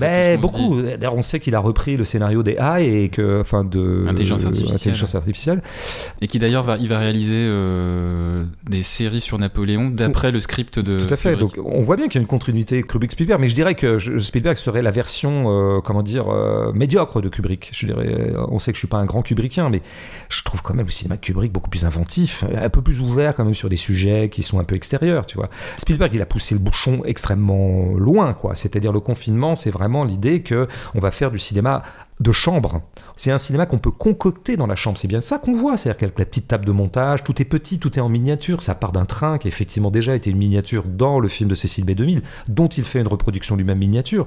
Donc ça, c'est dans tous les films de Spielberg. C'est l'idée qu'on va faire rentrer le cinéma dans la chambre pour en faire une espèce de bulle qui serait totalement hermétique à l'extérieur. Et comme ça, il ne m'arrivera plus rien. Et c'est pour ça qu'effectivement, il n'arrive rien à ce cinéma depuis 40 ans, puisqu'il ne fait que reproduire en permanence des choses, quoi. Mm. Sachant que pour ce film, très précisément, il a été écrit pendant le confinement. Oui, bah alors ça n'arrange rien. Ça arrange rien. Mais enfin, de toute façon, je pense qu'entre Spielberg pendant confinement ou sans confinement, je pense que de toute façon, il est confiné. Enfin, tu vois, euh, d'ailleurs, il a enchaîné les films, il fait que ça. Enfin, je pense que c'est quelqu'un qui a plus beaucoup de rapport au dehors. De toute façon, il y a, on connaît bien la topographie euh, mentale et morale de Spielberg, c'est que euh, faut faire un cinéma maison, parce que la maison, c'est la protection, et le dehors, c'est toujours l'agression. Hein, tout ce qui vient du dehors est menaçant. Donc, bon, là, d'ailleurs, c'est ce qui arrive. D'où vient l'amant? L'amant, c'est l'extérieur, Mm. c'est Benny, Mm. euh, celui qui est joué par, euh, par Seth Seth Rogen. Rogen. ouais. On l'a laissé rentrer dans la maison. Et ça, c'est tout à fait le schéma Spielbergien. Et d'ailleurs, qu'est-ce que fait Spielberg avec le mal d'ailleurs qui est extérieur? Son cinéma n'aura eu de cesse que de neutraliser ce mal. Alors, il le fait de plusieurs manières. Il le fait comme il fait avec Benny. Parce que Benny, c'est quand même celui par qui le mal est arrivé. C'est quand même l'amant. Qui d'ailleurs trahit quand même son meilleur ami. Enfin, c'est quand même un sale parce que c'était le meilleur ami au départ euh, du père. ouais. Enfin, je veux dire, moi, je suis pas quelqu'un d'extrêmement moral, comme on sait, mais enfin, globalement, euh, quand même, le, le type euh, commet une espèce d'adultère, euh, trompe euh, son meilleur ami avec sa femme sous son propre toit. C'est limite, quoi. Qu'est-ce qui apparaît de ce béni à l'écran? Il est d'une bonhomie et d'une gentillesse et d'une sympathie absolument désarmante. Mhm. Mais ça, c'est typiquement Spielberg. C'est le méchant. Comment neutraliser le méchant qui vient de l'extérieur en le rendant gentil, en fait C'est exactement ce qu'il fait avec notre ami euh, nazi, là, le Californien. C'est ce qu'il fait. Il le rend beau euh, dans le film. Comment neutraliser un méchant dans la vie, celui qui m'agresse, celui qui me tape? Je vais le filmer et je vais le sublimer. Ça me permet d'enjoliver des choses et de moi-même pouvoir euh, m'en dépatouiller. Ça, c'est la première stratégie. Ce qui fait qu'en fait, on s'aperçoit, beaucoup d'acteurs, quand ils passent chez Spielberg, passent en mode niais. Seth Rogen, c'est quand même le compagnon de route de tous les films d'Apato dans les années 2000. Donc c'est un des mecs les plus drôles du monde, un des mecs les plus vulgaires du monde, un des mecs les plus sulfureux du monde dans les années 2000. Tu vois, il en a sorti des trucs qui étaient limites. Et là, on retrouve un mec comme ça, qui passe à la moulinette Spielberg, bah, ça donne un mec super sympa, qui est le tonton qu'on adore. Quoi. On pense longtemps que c'est un tonton d'ailleurs, tu vois. C'est le tonton charmant, le tonton qui ramène des jouets. il lui offre une caméra. Voilà, il offre des caméras. C'est le tonton mal grandi qui est resté un enfant, qui est d'ailleurs comme le père, qui est resté un peu un enfant aussi, tu vois, parce que c'est des geeks, enfin c'est des scientifiques. Ouais, un peu imberbe d'ailleurs. Voilà, tout ça. je note au passage que chez Michel Williams, il se passe autre chose, mais qui a plutôt à voir avec le, le côté surlignage de, la mère, la mère, la mère de, de Samy. J'ai lu quand même quelque part qu'elle faisait une prestation extraordinaire. Enfin, bah, partout. Hein. Euh, pas, au moins, j'ai noté quand même deux, trois fois, on disait que quand même, elle en fait peut-être un peu trop. Et il a fallu que j'aille les chercher quand même, tu vois. Sur le rayon vert, t'as peut-être lu ça dans le rayon vert. Voilà, par exemple. Ouais, qui Sous la plume d'Alexia Roux. Tout à fait. Très très bon article qui sauve un peu l'honneur de la critique française. Donc bravo au rayon vert et bravo à Alexia Roux. Mais, euh, mais Michel Williams, ouais, gros, grosse interview dans les cahiers en tout cas. Mm. Mais, mais, oui, bon, tout à fait. Mais évidemment qu'elle en fait des caisses, elle en fait trop. Mais c'est pas ce qu'elle fait chez Kelly Reichardt. Hein. Mm. Donc en fait, c'est toujours de la faute du cinéaste, un peu les acteurs. Enfin, en tout cas, un cinéaste est toujours fautif quand il lâche la bride aux acteurs. Et là, Michelle Williams s'en donne à cœur joie. Vraiment, elle a le rôle de sa vie, et puis tous les effets sont extrêmement appuyés. Mais c'est pas ça qui m'intéresse. c'est plutôt le fait de neutraliser et de rendre gentils euh, les méchants. Tu vois, il y, a une image d'ailleurs dans le film qui vient un peu comme ça que je trouve très troublante, c'est quand ils prennent des scorpions avec les mains. Mm. ça, c'est pareil. Ils sont un peu numérisés d'ailleurs, je crois, ces scorpions. C'est possible, parce que les vrais scorpions, c'est compliqué de les prendre comme ça, il me mm. semble. Hein, mm. Me souvenir, on a quelques souvenirs d'enfance où les scorpions me paraissaient beaucoup plus agressifs quoi, et beaucoup plus revêche. Mais euh, non, tu vois, le scorpion, c'est le mal absolu. Enfin, quand même, c'est une des incarnations du mal. On le prend dans ses mains, on le bon. Mais c'est ce qu'a toujours fait Spielberg, tu vois. Ce qui vient de l'extérieur, il va falloir que je le domestique. C'est ce qu'il faisait avec E.T. E.T. c'est l'extraterrestre, celui qui vient d'au-delà de la Terre. Donc en fait, c'est une menace potentielle. Et eh ben, en fait, E.T., il est le double d'Eliot. D'ailleurs, il porte un E.T. Elliot. Mm-hmm. Euh, il est comme moi, il est comme nous, il a les mêmes réflexes que nous, on l'a humanisé. Donc en fait, une stratégie de Spielberg pour neutraliser le mal, c'est de le neutraliser, de le domestiquer et de l'assimiler, c'est-à-dire le rendre semblable à nous. Il faut que l'extérieur ne soit plus une menace, en quelque sorte. Il y a un truc que j'aime bien dans le film et que je trouve assez troublant. C'est vraiment le seul moment du film où je me dis, il y a un truc que je comprends pas. Il y a un truc un peu paradoxal. Hmm. Un truc que pour une fois, je n'attendais pas. C'est qu'il y a la tornade, et dans la topographie de Spielberg, tu as une tornade à l'extérieur. Jusqu'ici, on est chez Spielberg. Hein. Hmm. C'est là, c'est le moment où la, où la, où la phrase, euh, où, euh, elle, finira par dire à la fin de la séquence tout, euh, ce qui arrive à une raison. Ce qui est une façon d'ailleurs de neutraliser la tornade. De la même façon qu'au bout du compte, évidemment que ce que nous raconte Spielberg dans son auto-agiographie, c'est que, y compris le mal qui lui est tombé dessus, à savoir le divorce de ses parents, faisait partie de sa vocation pratiquement Dieu lui a envoyé le divorce pour qu'il ait le trauma originel qui le muscle comme cinéaste. Hein. C'est presque ça qu'il raconte aussi. Et donc, bon, mais il y a la tornade, l'extérieur menaçant, j'y suis. Mais geste totalement inattendu, un peu fou et intéressant du coup. La mère, qui est plutôt au contraire la gardienne du foyer. Le rôle de la mère, c'est d'être maternante, de protéger les enfants, de les confiner dans la maison quand il y a une tornade. Elle fait tout le contraire. Elle les met dans la bagnole et elle fonce vers la tornade. Oh, alors là, première et dernière fois du film, je me dis bizarre.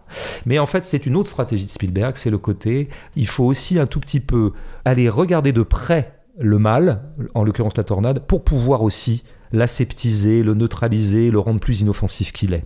Et c'est ce qui fait finalement avec le train, je pense qu'il y a un truc comme ça, tu vois. J'ai été traumatisé par l'image de l'accident, donc je devrais vouloir m'en préserver. Je voudrais opposer des contre-images à l'image du train. Eh ben, c'est pas ce qu'il fait. Il veut le refilmer. Il veut refaire l'accident jusqu'à ce qu'il l'apprivoise. C'est ce que dit la mère d'ailleurs. Ouais, d'accord. Mais euh, ouais, c'est marrant parce que moi je l'ai plus interprété comme étant un émerveillement plutôt qu'un trauma en fait cette scène euh, originelle en fait. C'est compliqué hein. Bah, je veux dire c'est quand même une scène euh, où il y a une mort en gros plan et le type qui se prend quand même le train sur la gueule. donc c'est quand même compliqué. Alors après moi j'aurais une façon de sauver ça quand même.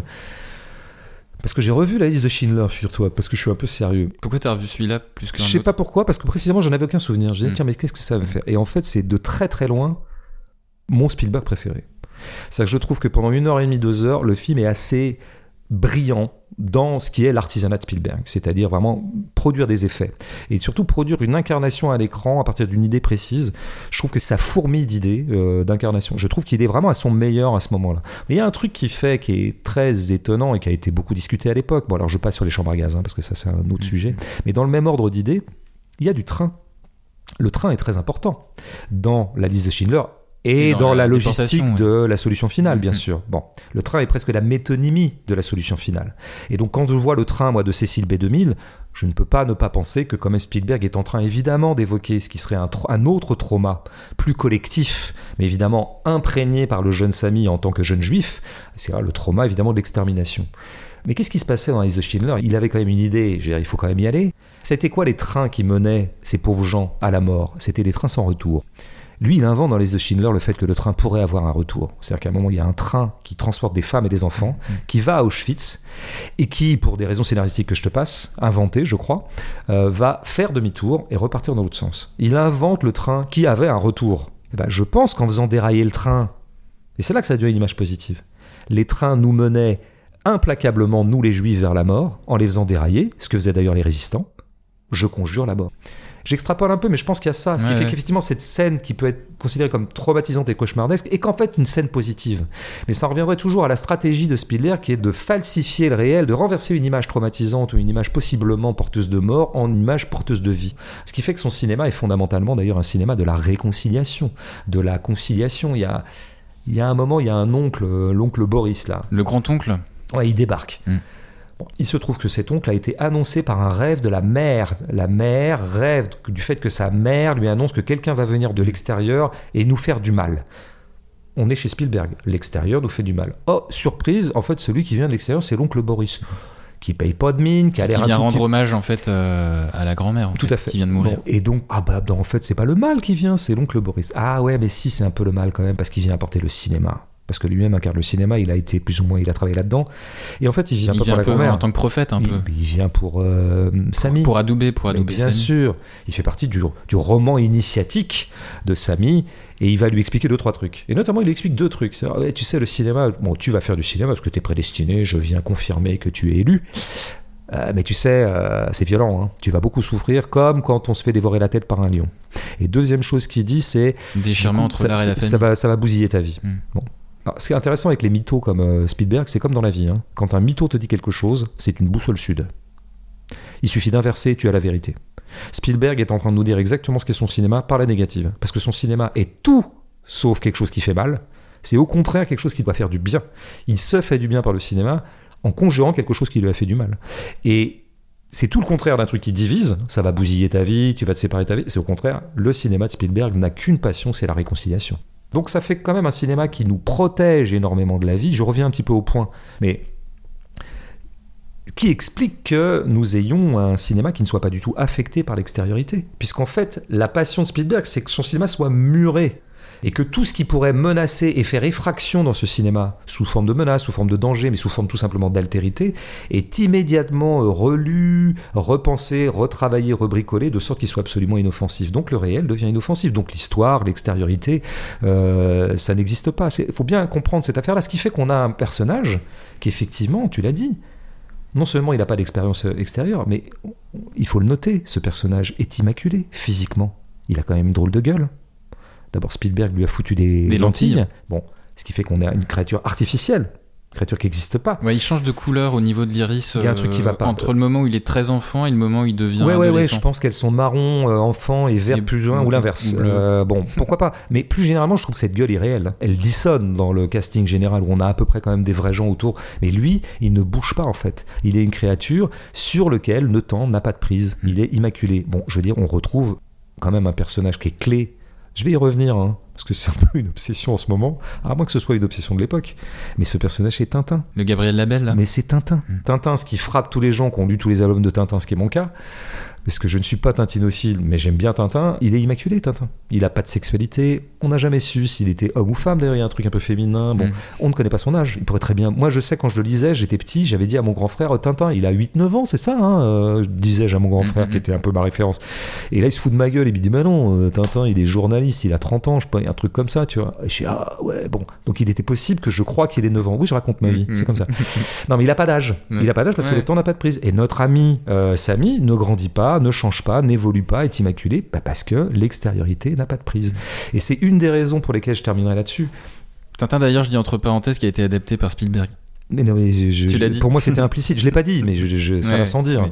Mais cela dit, j'avais dit beaucoup de bien de ce film à sa sortie parce que c'est un de mes préférés de lui. Mm. Mais pourquoi? Parce que au moins, ça ment pas. C'est une créature qui n'existe pas, Tintin, et qui fait des trucs totalement absurdes qui s'appellent des pures aventures. Et moi, je pense que c'est là que Spielberg est bon. Finalement, je dis que Schindler est sans doute mon préféré de lui, mais si je revoyais Les Aventuriers de l'Arche perdue, je pense que c'est ça, en fait, que j'ai préféré chez lui. C'est quand il est un pur divertisseur. Et que ça répond à rien du tout, ça ne charrie aucun réel, ça ne prétend pas en charrier, ça ne prétend pas raconter une vie alors qu'en fait, on est en train de fabuler, tu vois, parce que c'est ça qui rend énervant euh, Fableman, ou ce qui rend énervant Munich. Tu sais, quand il touche vraiment à l'histoire ou des Mm. choses comme ça, là, c'est vraiment euh, très pénible. Mais une chose qui a surpris quelques personnes un peu clairvoyantes, j'en parlais avec quelques amis, qui disaient c'est marrant ce film qui raconte la genèse d'un cinéaste, on ne le voit jamais voir des films. Ouais, bah, c'est c'est ce que je disais aussi. Bah oui. c'est ce que je disais dans mon Mais intervention. c'est incroyable. Alors qu'est-ce qu'on fait de ça Il y, a, il y a Mais- deux films en fait qui apparaissent. Bah, Donc c'est euh, le le plus B2000 chapitre et dans le puis, euh, euh, L'homme qui tue à Liberty ouais, Valence. ça, Bon. ouais. Mais John Ford. à chaque fois d'ailleurs, ils ne sont pas aimés en tant que tels, encore une fois. Ils ne convoquent pas l'homme qui tue à Liberty Valence parce que l'homme qui tue à Liberty Valence est sans doute un des plus grands films sur ce que c'est qu'édifier une nation et sur ce qu'édifier une cité, qu'est-ce que c'est que la loi, qu'est-ce que c'est que les hors-la-loi. C'est ça, John Ford. Mais il n'en parle pas en tant que tel, il en parle encore de- sur un truc un peu euh, psychologique. Mais en fait, on le voit jamais aller voir des films. Ce qui aurait alimenté son truc. Donc ça confirme ce que je disais précédemment au tout début, à savoir que finalement, dans son adhésion au cinéma, c'est pas une adhésion au cinéma. C'est pas une adhésion à l'art cinématographique, c'est le cinéma comme chambre d'écho de choses qui se jouent en dehors du cinéma. Ça, c'est la première chose. Mais c'est aussi, en fait, cet homme, ce jeune homme qui s'appelle Samy, il n'a pas besoin d'aller voir des films. Il n'a rien à apprendre des films. J'ai lu quelque part que c'était un roman d'initiation ou un film d'initiation. Il n'y a pas d'initiation, puisqu'en fait, il est élu dès le départ. Il a le cinéma en lui. Il a le cinéma dans les gènes. Papa, maman. Il a le génie. Il a rien à apprendre des autres. En fait, on le verra donc faire du cinéma et en faire immédiatement très bien avec l'enthousiasme unanime de tous ses publics, mais parce qu'il a le cinéma dans la peau, tu vois. Donc en fait, il peut pas y avoir de dramaturgie, de temporalité. Tout est joué dès le début. Ce type-là n'a qu'à respirer et ça se transforme immédiatement en film. C'est ce qui fait qu'au bout du compte, moi, ça m'a souvent frappé chez Spielberg. Son cinéma lui-même, quand tu vois tous ses films, non seulement ne dialogue pas avec le contemporain, comme tu l'as très bien dit, Guerre du Vietnam ou autre, mais il dialogue pas non plus avec les autres films. Où est-ce que tu vois une trace du fait que Scorsese a existé dans le cinéma de Spielberg? Je parle même pas du fait que, je sais pas, Robert Bresson aurait existé ou Jean-Luc Godard. Ça, ça- oh là là, c'est beaucoup trop lointain. Je parle vraiment de gens qui connaissaient, qui fréquentaient. Mm. François Truffaut, il a, qui a joué dans Rencontre du troisième Mais type. est-ce que tu vois une trace de Truffaut chez Spielberg? Non, en fait, il n'est pas affecté par d'autres films parce qu'en fait, euh, il n'a pas besoin d'être affecté par d'autres films puisqu'il a le cinéma infus, comme on dit avoir la science infuse. Mm. Et en fait, c'est du cinéma autogénéré. Et donc, en fait, effectivement, ce qui reviendrait un petit peu avec ce que tu disais, les films de Spielberg ne dialoguent qu'avec eux-mêmes. Et donc, ça introduit chez le critique la tentation de ne voir dans Spielberg non pas quelque chose qui dialogue avec le réel, non pas quelque chose qui dialogue avec l'histoire, non pas quelque chose qui dialogue avec le contemporain, mais même pas non plus quelque chose qui dialogue avec le cinéma contemporain, mais quelque chose qui dialogue avec soi-même. Et que donc la seule chose qu'on ait à faire effectivement, c'est repérer les motifs Spielbergiens. Et quand on est devant Fablemans, effectivement, on repère des trucs qu'on retrouvera dans d'autres films. Bon, et la critique visiblement aime ça. Pourquoi est-ce que la critique aime ça? Parce que d'abord elle se sent intelligente, mais aussi Ouais, parce la- que c'était- ce que beaucoup d'auditeurs se, ils se posaient la question de savoir pourquoi en fait euh, la critique a été aussi unanime et dithyrambique. Oui, alors moi j'ai une petite hypothèse là-dessus, évidemment, tu penses bien que j'y ai un peu réfléchi, parce que à chaque fois qu'on a affaire à une anomalie, la pensée ça commence toujours comme ça. Il y a une anomalie dans le réel. Et là où il y a une anomalie, il y a un truc à penser. C'est un petit truc que je te donne comme ça si un jour tu veux être penseur, qui est un métier, qui est un beau métier, hein, qui rapporte pas d'argent. Non, il y a une anomalie. Le film est pas bon et il crée des dithyrambes. Alors, quel intérêt ont les critiques à trouver ce film bon? C'est ça qu'il faut voir. Il faut se mettre tout de suite en position, non pas qu'est-ce qu'ils ont vu dans le film que j'ai pas vu, mais euh, qu'est-ce qu'ils veulent absolument trouver à ce film qui les arrange? Ben, je veux dire, on voit bien. D'ailleurs, ils l'ont dit certains à demi-mot. Le dossier euh, Spielberg dans l'IB, par exemple, commençait comme ça. Il est le dernier d'entre nous. Il est le dernier cinéaste à l'heure où le cinéma est en train de se reconfigurer, et de changer à cause des plateformes, à cause de la numérisation à tout craint, à cause de l'informatisation. Bah, finalement, Spielberg passe pour le, le dernier des Mohicans, le, dernier représentant du cinéma que nous on a aimé. Le nous, dernier des de- dinosaures. nous, voilà, le, le- oui, absolument. Très beau jeu de mots.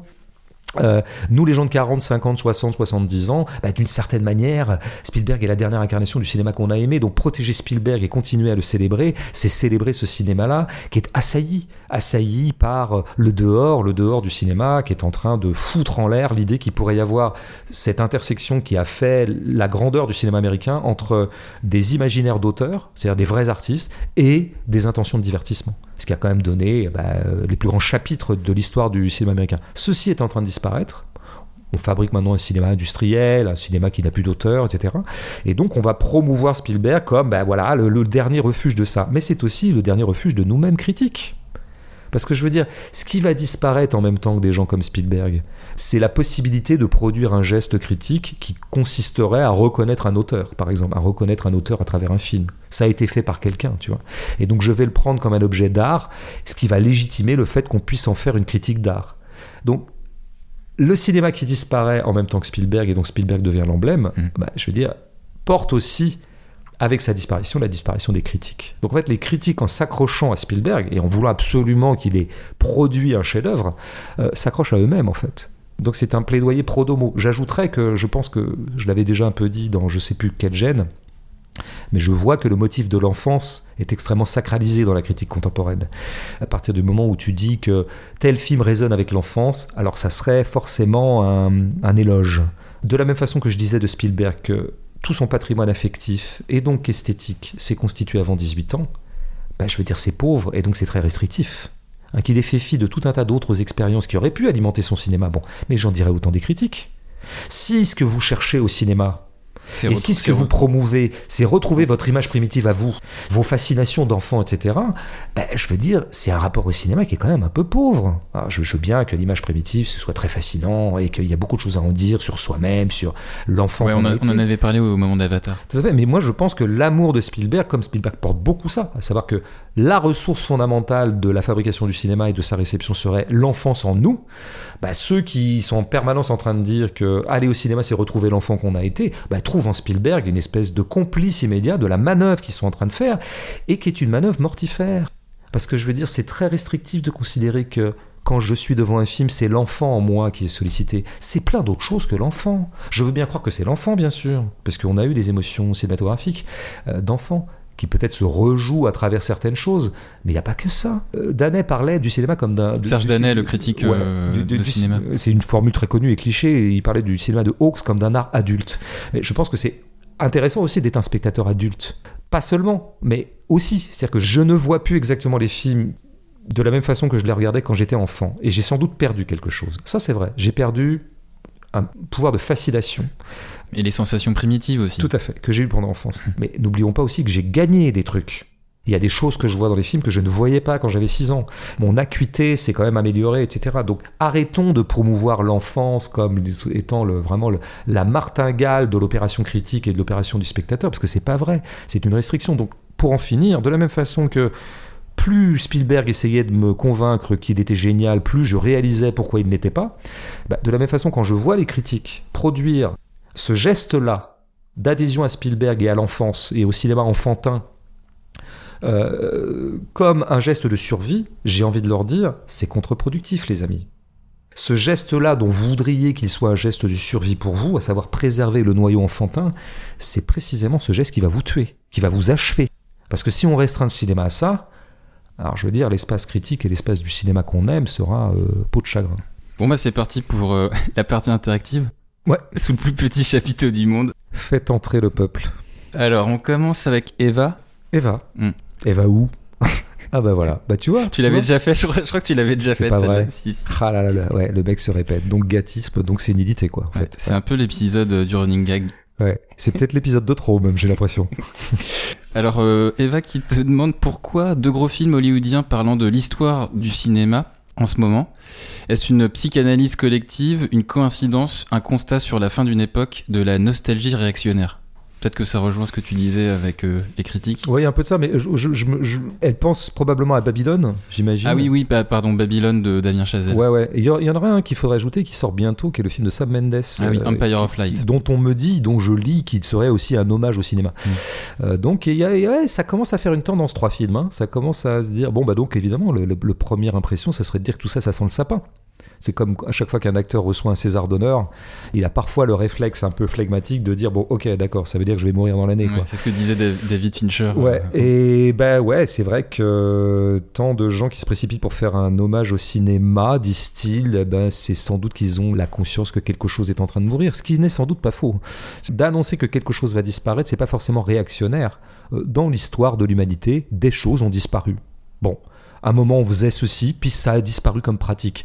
On le regrette, on le regrette pas. Ça, c'est le côté nostalgique ou pas. Mais de constater que des choses peuvent disparaître, ont disparu et disparaîtront, oui. Donc, il est tout à fait possible que le cinéma tel qu'on l'a connu depuis 120 ans soit en train de disparaître. Je veux dire qu'il n'y ait plus dans les salles des films qu'on avait l'habitude d'y voir, qui va se rejouer autrement. Je pense que la salle, ça va durer encore un certain temps sur un mode un peu euh, grand divertissement, grand spectacle. Mais euh, il est possible qu'on n'y voit plus les films qu'on avait l'habitude de voir, et notamment euh, des films dits d'auteur. Et comme je pense que les trois que je viens de nommer se vivent comme étant des auteurs, ils ont sans doute l'impression que le cinéma est en train de les déborder et qu'on n'aura plus besoin de gens comme eux dans pas longtemps à Hollywood ou ailleurs ou dans une certaine industrie un peu euh, opulente du cinéma. Bon, je note quand même un peu par malice que les trois cinéastes en question euh, sont des cinéastes moyens.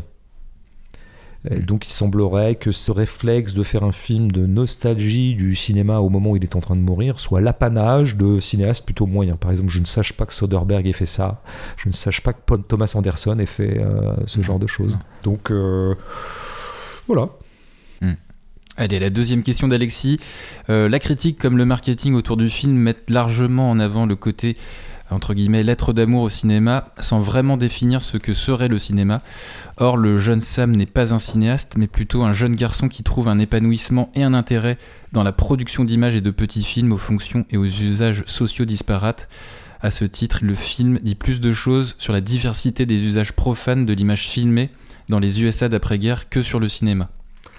Ouais, moi j'avais pas vu cet aspect-là, mais t'as raison, effectivement, on a quand même un type qui. C'est contemporain de l'avènement d'outils euh, domestiques de fabrication du cinéma, et donc ce qui a permis le jeune Sammy ou le jeune Steven qui a pu fabriquer du cinéma chez Ouais, lui. parce que d'ailleurs, la Super 8, c'était c'est la Super 8 de son père. Ouais, c'est ça. Mm. Mais ce qui a dû apparaître à ce moment-là, la Super 8, parce qu'avant, le, le cinéma était quand même euh, le monopole de ceux qui avaient euh, bah, des gens qui travaillaient professionnellement dans le cinéma. Un petit peu comme l'ordinateur a eu aussi ce chemin-là. Et ça allait de pair avec la miniaturisation du matériel. Oui, plus c'est petit, plus ça peut rentrer dans la chambre. Et c'est là que Steven intervient, puisqu'il nous attend toujours dans la chambre, euh, Steven. Donc moi, j'avais pas vu cet aspect-là. En, même, en revanche, le, le côté lettre d'amour au cinéma, bah, je dirais, oui, euh, bon, d'abord, c'est une formule cliché euh, de la critique. Je ça fait partie des nombreuses formules clichés dont se repaît la critique, qui est parfois un peu paresseuse lexicalement. Donc on va dire, euh, lettre d'amour pour le cinéma, tu vois. Je- moi, j'ai un ami m'a transmis ce qu'avait dit un critique américain, parce que la critique américaine a l'air plus euh, brutale que la critique française avec le film. Il a dit que c'était euh, a love letter to, euh, to himself. C'est Mm. une, une- une lettre d'amour de à Steven lui-même, à, ouais. lui-même. Mm. Je trouve que c'est beaucoup plus juste. Parce que lettre d'amour au cinéma, non. Puisque je crois avoir dit que euh, il n'est pas question de cinéma dans ce film. Et que je pense que le jeune Samy n'aime pas le cinéma. Il aime fabriquer des images qui lui permettent un certain nombre d'opérations psychologiques. Mais il n'aime pas le cinéma. La preuve, il n'en voit jamais. Il voit jamais de film. Alors on peut supposer que Steven Spielberg allait beaucoup plus au cinéma que Samy. Mais il a fait ce choix de ne jamais montrer Samy allant au cinéma, ce qui n'est pas rien. Je finirai par juste une petite déconstruction du terme de cinéma envisagé comme un terme générique. Il n'y a pas d'aide d'amour au cinéma. Le cinéma, ça n'existe pas. Il y a mille façons d'aimer le cinéma, très contradictoires les unes avec les autres. Moi, quand je rencontre dans la vie quelqu'un qui me dit, euh, tu sais, on a un gros point commun, François, toi et moi, c'est qu'on aime le cinéma. Pour moi, à ce stade-là de notre conversation, rien n'est joué. Parce que le mec va peut-être me sortir que son cinéaste américain préféré, c'est James Gray, euh, et autres euh, erreurs d'appréciation. François Ozon. François Ozon pour le cinéma français ou d'autres gens quoi qu'on peut adorer. Euh, donc non, une fois que tu as dit cinéma, tu n'as rien dit. Le cinéma n'est pas une grande famille, contrairement à ce qu'on prétend au César. Il y a des lignes de front à l'intérieur du cinéma et des choses extrêmement conflictuelles les unes entre les autres. Bon, c'est ça qui me rend d'autant plus insupportable cette dernière scène. Parce que que Spielberg ait promu John Ford post-mortem sans demander son avis à l'intéressé comme l'adoubeur du jeune Samy. Euh, Mais apparemment, c'est une scène qui a vraiment eu lieu dans sa vraie vie. hein. oui, bah admettons. Il- il l'a vu. Oui, oui, oui. Bon, allez, on, on- on ira vérifier. Mais en tout cas, il l'a constitué comme c'est lui qui a posé sa main sur le jeune Steven. Je, je suis pas le gardien du temple du Fordisme. Je parle de John Ford et non pas de Henry Ford, qui avait du génie aussi, mais une, une autre forme de génie. Bon, il se- j'aime beaucoup Ford, mais je veux pas, me- je suis pas l'exécuteur testamentaire de Ford. Mais je veux dire vraiment objectivement, il n'y a pas plus contradictoire que le cinéma de Ford et le cinéma de Spielberg. Le cinéma de Ford est absolument politique, par exemple, qui s'est toujours posé les problèmes de qu'est-ce que c'est qu'une nation, qu'est-ce que c'est qu'une communauté, qu'est-ce que c'est que la loi, qu'est-ce que c'est. La propriété. Et par ailleurs, c'est un cinéma extrêmement ouvert sur le dehors. Je veux dire, on connaît bien les plans emblématiques du cinéma de Ford, du cinéma voilà, où des, des cavaliers Par définition, prennent le euh, large, c'est western, donc. euh, voilà. Donc euh, c'est vraiment très contradictoire. Donc je trouve l'opération dingue. Mais ça, c'est typiquement Spielberg. C'est il a tellement une pulsion de réconciliation qu'il veut fabriquer des réconciliations de contraires dans le même plan. Et c'est ce qu'il fait aussi en Avec faisant David incarner. Lynch. Bah oui, tu fais incarner Ford par David Lynch. Bon, d'abord Lynch et Spielberg, C'est pas réconciliation au carré, en fait. Mais je- oui, tout à fait. C'est trois réconciliations pour le prix d'une. Mais autant j'adore Lynch et j'adore Ford, mais je trouve qu'il n'y a pas énormément de points communs entre Ford et Lynch. si tu veux. Donc en fait, c'est aussi une façon. Ni entre, lui- ni entre Lynch et Spielberg. Bah, ça, j'entends bien, a fortiori. Mais, mais euh, surtout pas le talent. Mais on peut dire que Ford et, Lynch incarnent deux axiomes du cinéma qui seraient non pas contradictoires, mais tout à fait parallèles, quoi, qui ne se croisent pas. Et donc lui, bah, évidemment, toujours, il faut qu'il fasse tout fusionner pour constituer quelque chose qui s'appellerait le cinéma, comme si c'était une espèce de lieu comme ça, ou d'harmonie. À partir du moment où tu entres en cinéma, ça y est, tu es rentré dans une communauté, une, une espèce de seconde famille où tout le monde s'entend bien. C'est faux. Le cinéma, c'est la guerre. Une guerre du goût. Tout à fait. Allez, on conclut avec Hugo qui te demande de conseiller euh, quelques films à teneur autobiographique que tu as appréciés et dont l'étude comparée euh, avec le film de Spielberg viendrait euh, nourrir la culture cinématographique des auditeurs. Bah, de fait, il y en a un qu'on a. Pour moi, il n'y a pas vraiment d'autobiographie au cinéma que je puisse distinguer. Il y en aurait si je réfléchissais. Mais ce qu'il faut voir, c'est qu'il y a beaucoup de cinéastes qui ont une veine autobiographique qui traverse toute leur œuvre. Je veux dire, un cinéaste comme Philippe Garel, par exemple, en France, a presque une veine exclusivement autobiographique. C'est-à-dire qu'il a tiré pratiquement peut-être un peu moins maintenant, pour des raisons aussi d'âge et tout ça, mais pendant très très longtemps, la substance même, la matière première de son cinéma a été ce qui lui arrivait. Et il y a beaucoup de cinéastes comme ça. Ça s'est beaucoup développé dans un certain cinéma français. Par exemple, le cinéma, le jeune cinéma français des années 90 était vraiment, avait une facture autobiographique. C'était beaucoup des gens qui racontaient des choses assez inspirés de leur propre vie, voire même très inspirés. Desplechin exemplairement. Mm. Même si on sait bien qu'il falsifie, il fictionne, il détourne, il fait plein de choses euh, qui sont partie prenante de son talent. Mais donc la veine autobiographique, elle est très répandue. Bon, je veux dire, je, je parle souvent de Piala. Il y a une veine autobiographique certaine chez Piala, notamment dans des films qui sont presque strictement des, des reconstitutions La gueule ouverte. vie. La gueule ouverte, évidemment. Le Garçu, Nous ne verrons pas ensemble, euh, dont il avait d'abord commencé par faire un livre qui était un roman qui était autobiographique. Donc en fait, il y a plein de trucs comme ça. Mais en fait, pour pas trop décevoir. euh, Hugo? Hugo, j'ai pensé quand même à un film qui est strictement une autobiographie pour le coup, venant d'un grand cinéaste dont la veine a été essentiellement autobiographique, qui est Jean Eustache. Alors Jean Eustache a par exemple fait La Maman et Ouais, la putain, putain. bien sûr, qui est très connu, qui a été ressorti en salle l'année et dernière. qui s'inspirait euh, en détournant un peu, en changeant un peu les rôles, en intervertissant. C'était bon, mais qui s'inspirait quand même assez directement de sa propre vie, de choses qu'il avait pu vivre lui-même. Mais il y a un film moins connu de Stache et qui est vraiment beaucoup plus classiquement une autobiographie puisqu'il ressaisit son enfance à Narbonne, c'est Mes petites amoureuses. Un film qui est un peu le parent pauvre de la filmographie de Stache qui est un peu suroccupé par cette espèce de monument qu'est la maman et la putain. Or ce film est vraiment une merveille. Alors je propose comme exercice à chacun de voir ou revoir The Fabelmans puis de voir Mes petites amoureuses euh, le soir euh, ou le lendemain vous verrez ce que c'est que quelqu'un qui, faisant une autobiographie, problématise aussi ce que c'est qu'un souvenir. Qu'est-ce que ça veut dire d'avoir 40 ans et de se souvenir de qui on a été quand on avait 12 ans? Eh ben, c'est pas clair. C'est obscur. Il y a des angles morts. Il y a des angles de reconstruction. Donc, ça, je pense à tout ça. Spielberg, lui, euh, lui, il a une conception, enfin, comment dire, une vision absolument limpide de sa propre vie. Bah, donc, ça fait un film limpide, transparent et plat. Merci François pour cette analyse à balles réelles. Bah, chez nous, on tire à balles réelles quand on est pas chez Spielberg, c'est pas des balles en carton.